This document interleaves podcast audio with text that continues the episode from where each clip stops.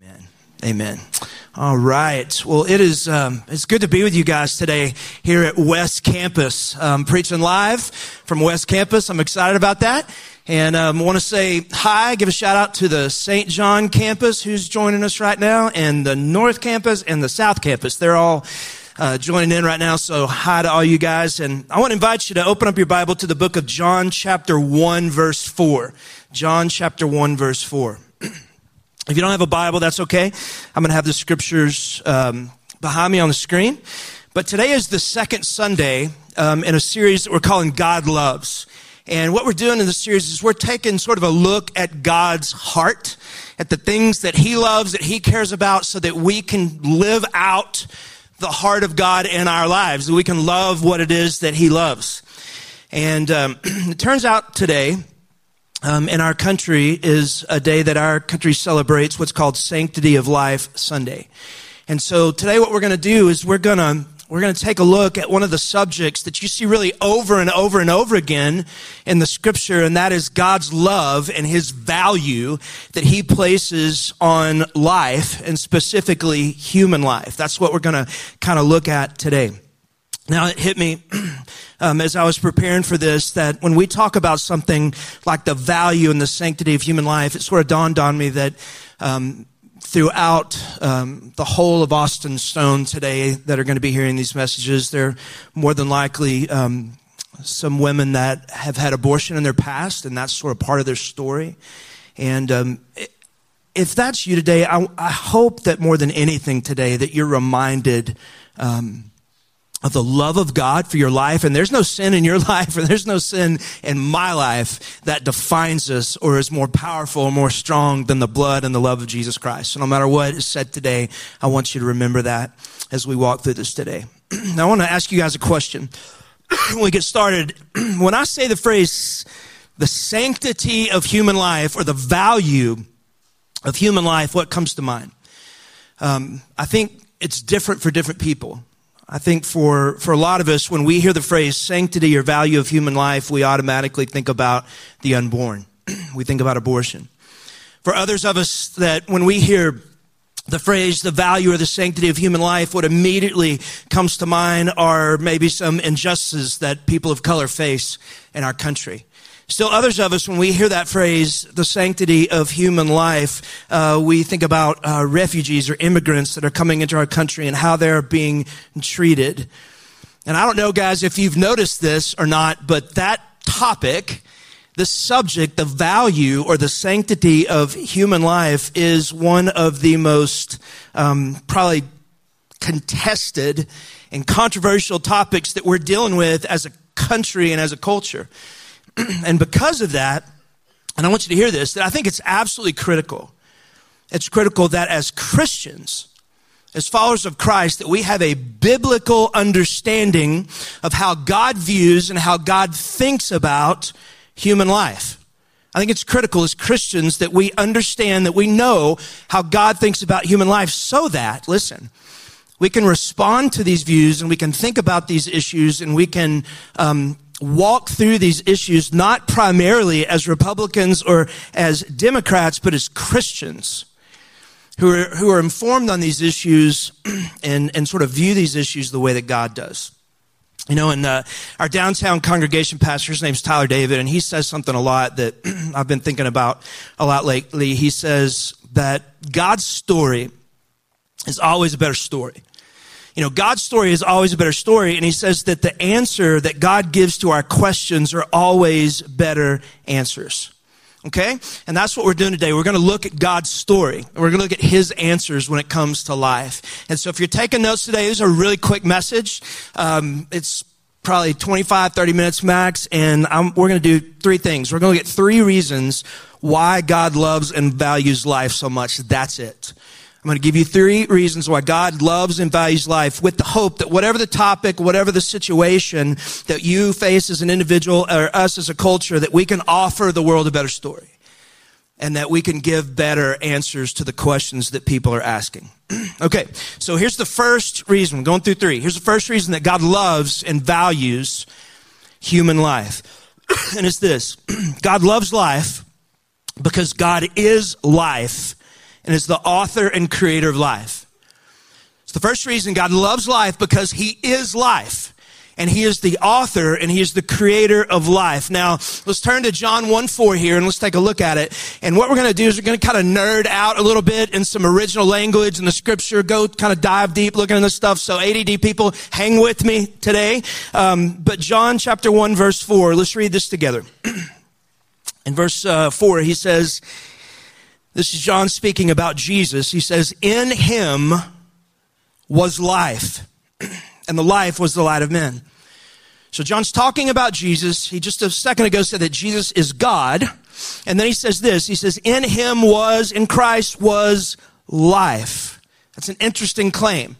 What does he mean by that? That in Jesus was life.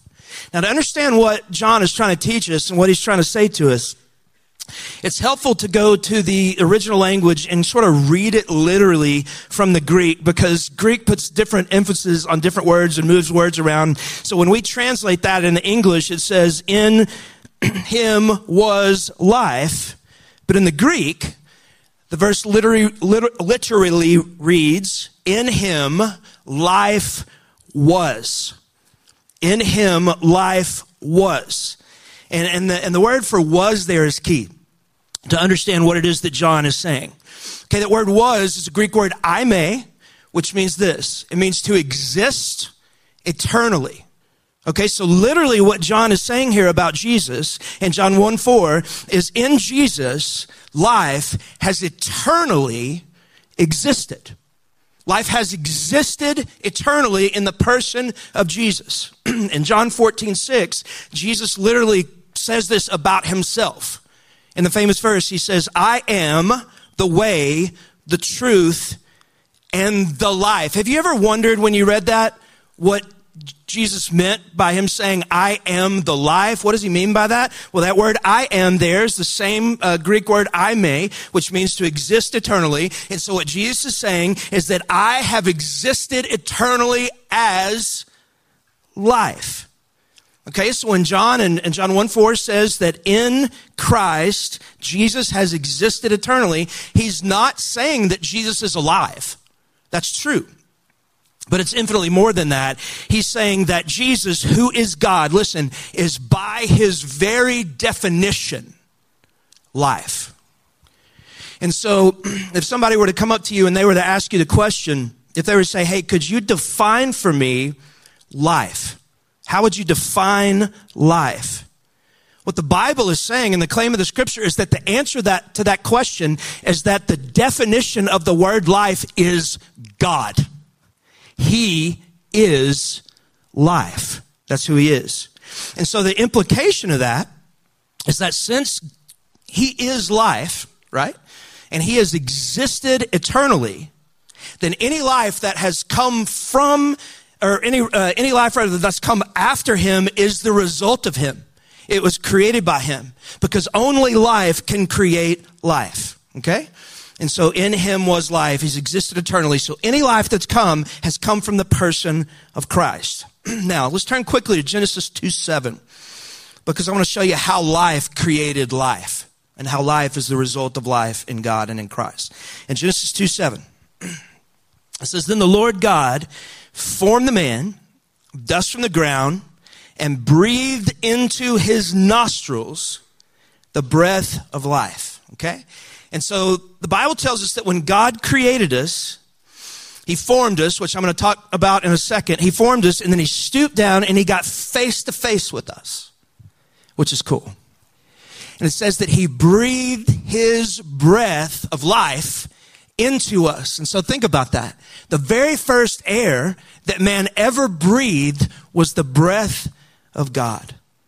And then it goes on. I want you to watch what happened. In Genesis 2 7, it says, Then the Lord God formed the man of the dust of the ground and breathed into his nostrils the breath of life. Watch what it says. It said, And the man became a living creature.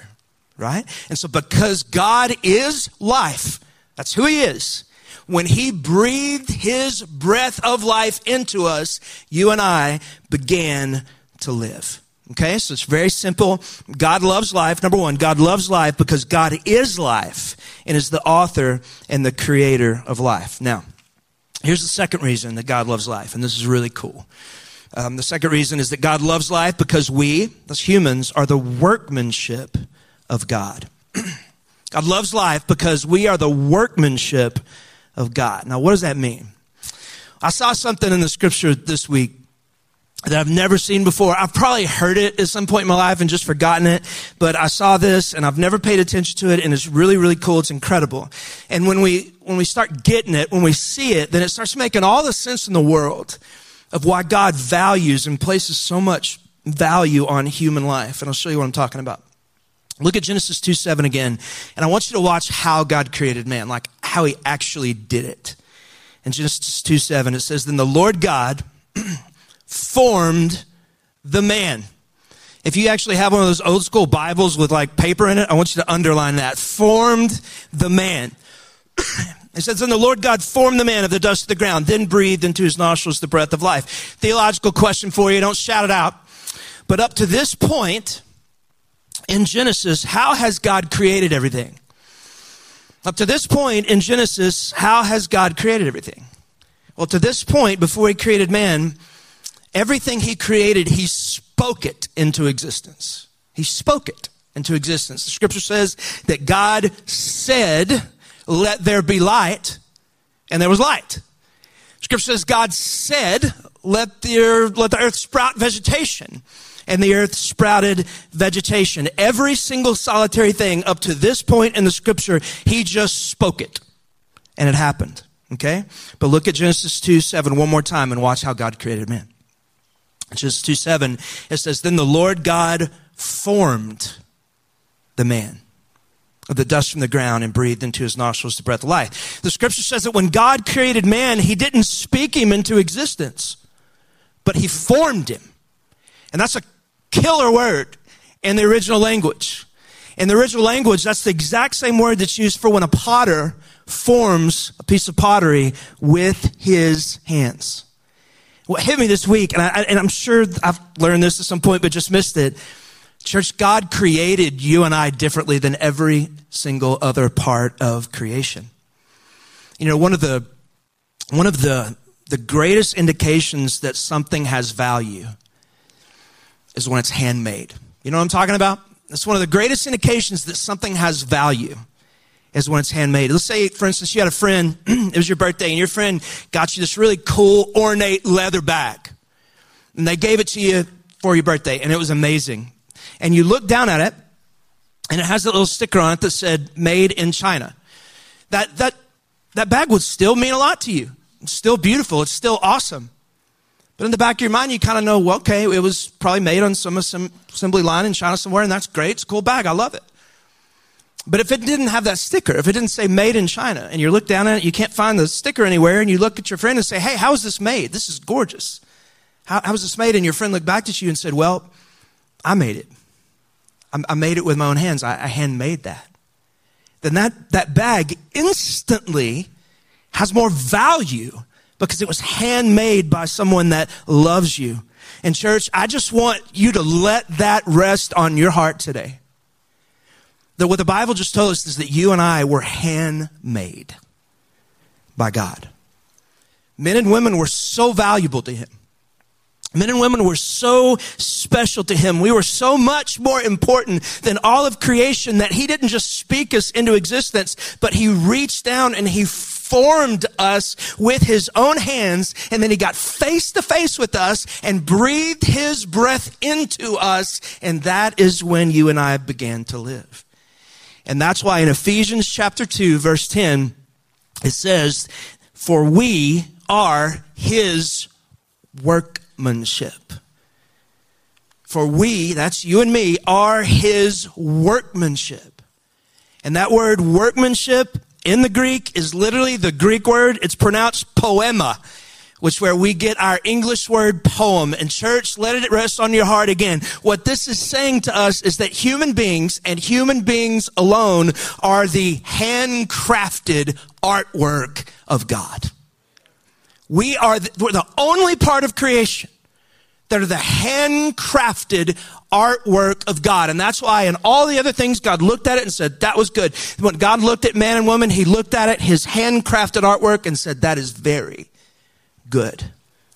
And that alone, that alone ought to start radically changing your understanding sort of how we are to view life in any form, especially human life, because of how much God values it. We're the handcrafted artwork of God. But here's the thing let me say this.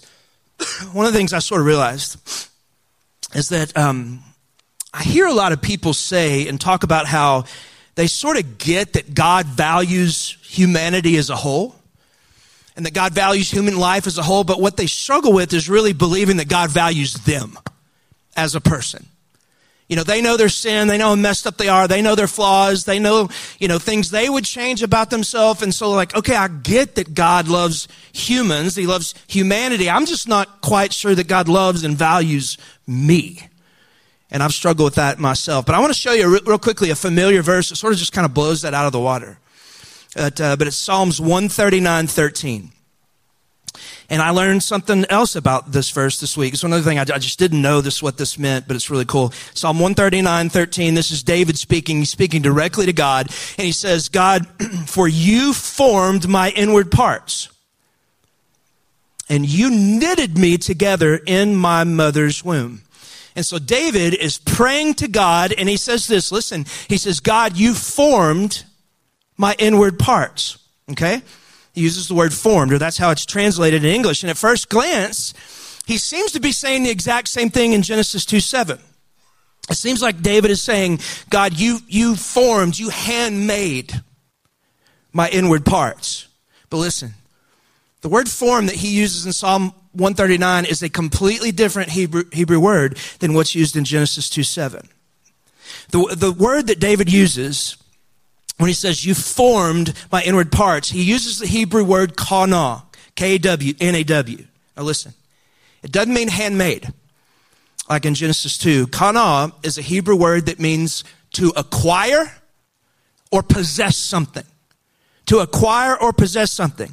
Don't turn there, just listen. In Genesis 14 9, the scripture says that God, the Most High, He is the possessor.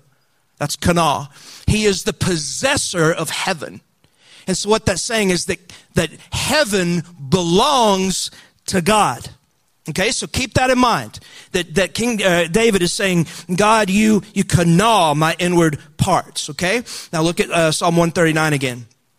David says, For you formed, you gnaw my inward parts. And then he says this He says, You knitted me together in my mother's womb.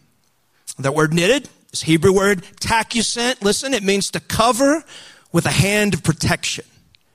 It's a word that was used every other time in the scripture when, when God was covering something with his hand of protection. You see that in, uh, in Exodus 33 when Moses hanging out with God and he asked to see the glory of God. He goes, he says, God, I want to see your glory. And God said, I can't show you my glory or you'll die. So here's what I'll do, Moses. I'm going to put you in the cleft of the rock and I'm going to cover you, tachusent with my hand and I'm going to pass by. God covered him in order to protect him. So read the verse one more time. Psalms 139, 13. For you formed, you gnaw my inward parts. You knitted, you tachusent me in my mother's womb. Church, this is literally what David is saying. What David is praying to God. It's really cool. He's saying, when I was, God, when I was in my mother's womb, you claimed me from the inside out. When I was in my mother's womb, you covered me with your hands. And that's, that's beautiful that what the scripture's teaching us, people, is that from the moment of your creation, from the moment of your conception, from the second of your conception, God put his hand on you and said, This one belongs to me. And so, what that means is profound. What that means is that you're not an accident. What that means is that you're not a mistake. What that means for all of us is that we are not flawed. It means that you and I are not some fluke of evolutionary or genetic chance. Why? Why? Because before you were born, before you had ever lived a day, before you had ever done anything good or bad, the Lord God Almighty formed you with his hands. He breathed his life into you. He claimed you and he covered you and said, this one belongs to me. Gosh. Why do we value human life? Because God loves life. God loves life. He is, he, he is life. And He's the author and creator of life. And why do we love life? Because God loves life. Why does He love life? Because we are the workmanship of God. We're the handmade artwork of God. He put His hands on us and said, This one's mine. And here's the last one God loves human life because we bear His image. Now, guys, this is one of those phrases that if you've been around church for a while, it's one of those phrases that you hear a lot. But if you're anything like me, most of the time you don't know what it means, okay? You've probably said it before, you've probably prayed it, you've heard it preached that we bear the image of God, but you don't know quite what it means. Well, here's what it means. It's really cool. Um, Genesis 1:25, God is creating the animals and the beasts of the field and the birds of the air and the fish and stuff. I want you to just watch what it says about it. Genesis 1:25. It said God made the beasts of the earth after their kind and the cattle after their kind, and everything that creeps on the ground after its kind, and God saw that it was good. Okay, so God's creating the animals, and the birds and stuff, and it says He created them after um, their kind. But then He decides that He's going to create man and woman. Okay, and I want you to listen to how God said He wanted to create man and woman in Genesis 1:26, then God said, "Let us, talking about the Trinity there, let us make man in our image." In our image. And according to our likeness, let them rule over the fish of the sea, over the birds of the sky, and over the cattle, and over the over all the earth and over every creeping thing that creeps on the earth. And God created man in his own image. In the image of God, He created him male and female. He created them. And so the scripture just told us that what distinguishes man and woman from every other part of creation is not that we were handmade, but there's something else. We were created in His image. Okay, now here's the thing to remember cows were not created in the image of God, dogs were not created in the image of God. Sorry, dog people, they were not. Um, cats were certainly not created in the image of God. Amen? But the Bible says that you and I were. That you and I were. And when you understand what that means, it's really, really powerful. The word image is a Hebrew word tselem, and it's a word, hear this, don't miss this. It's a word that um, it was used in ancient literature to mean the representation of someone's rule and reign. And so an image was uh, the representation of someone's rule and reign. And an example that would be like Caesar's head on a coin. And back in the day, you would see, you know, Caesar's head on a coin, and and um, and that would be something that was created in Caesar's image. And it was meant to be a reminder to everyone who saw the coin and saw Caesar's image that uh, that he was the king, that he was in charge, and that he ruled and he reigned. Okay? And so um, my fingers are sticking to my notes, and I turn the page, and it's my last page, so that's good. Y'all see where God is going with this? You see what he's doing? God created the birds of the air. He created the beasts of the field, created the fish of the sea, and he said, that's good. But then he said, let's make something that's in our image. And he did that so that everyone that saw man and woman would be reminded of the rule and the reign of God and his kingdom. Just let that sink in. You, if you're here today in your life, you are an image bearer of God. Almighty God, the King of Kings and the Lord of Lords, He did not put His image on a coin. He did not put His image on a statue. He didn't put His image on some billboard. When you were born, God put his image on you. You are the representation of the rule and the reign of Almighty God. And that's why God said, Hey, here's what I'm going to do. I'm going to create a man and woman in my image, and I want them to be fruitful and multiply and fill the earth. Why?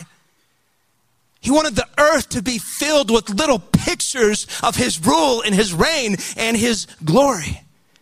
And that's who we are. We're image bearers. We're pictures to the world of God's rule and his reign. And by the way, a little side note here. Back in the day, if king made something in his image, a coin, statue, whatever, and you harmed that image, you desecrated that image, you're in trouble. Why? Because back in the day, an assault on the king's image was considered assault on the king. And so have you ever like stopped for just a second and thought about why murder's wrong? I mean, have you ever just kind of stopped and thought, why is murder wrong? Why is it in the Ten Commandments? Why did God say you can't do this? Why do we intrinsically know that it's wrong to murder someone? And here's the answer because when you kill someone, when you, when you end someone's life, then you are ending the life. You're killing someone that bears the image of the King of Kings and the Lord of Lords. And I was thinking about it as I was writing this, and I was like, man, do y'all remember what the scripture says that Satan does? That, Like what he does, what he's about? It says he prowls around like a roaring lion doing what? Seeking to kill steal, and destroy. And all of a sudden, that makes all the sense in the world why he does that. Why does Satan love to kill? Why does he love to destroy? And here's the answer. If, if you want to know why Satan loves murder, if you want to know why Satan loves abortion, if you want to know why, Satan loves war, if you want to know why he loves human trafficking and mass shootings and rape and torture, if, if you want to know why Satan loves when races are, uh, when the races are at each other's throats, it's because when he's killing and stealing and destroying, and we're killing and stealing and destroying people, what we're doing is we're killing and we're destroying the representation of the rule and the reign of the one that he hates the most, which is Almighty God. He loves it when the image bearers of God are destroyed because they're a picture of the rule and the reign of the one that he hates the most. And so, guys, I don't care what politicians say. I really don't. I don't care what Fox News says. I don't care what MSNBC says. I don't care what bloggers say. We got to get to the bottom of the question of why, as Christians, should we love life? Why should we fight for life, why should we place value and dignity on every human life? The answer is pretty simple because God does. And his story is always a better story. So we're going to watch uh, a video real quick about a family in our church and uh, keep that in mind that all of us are the handmade artwork of God.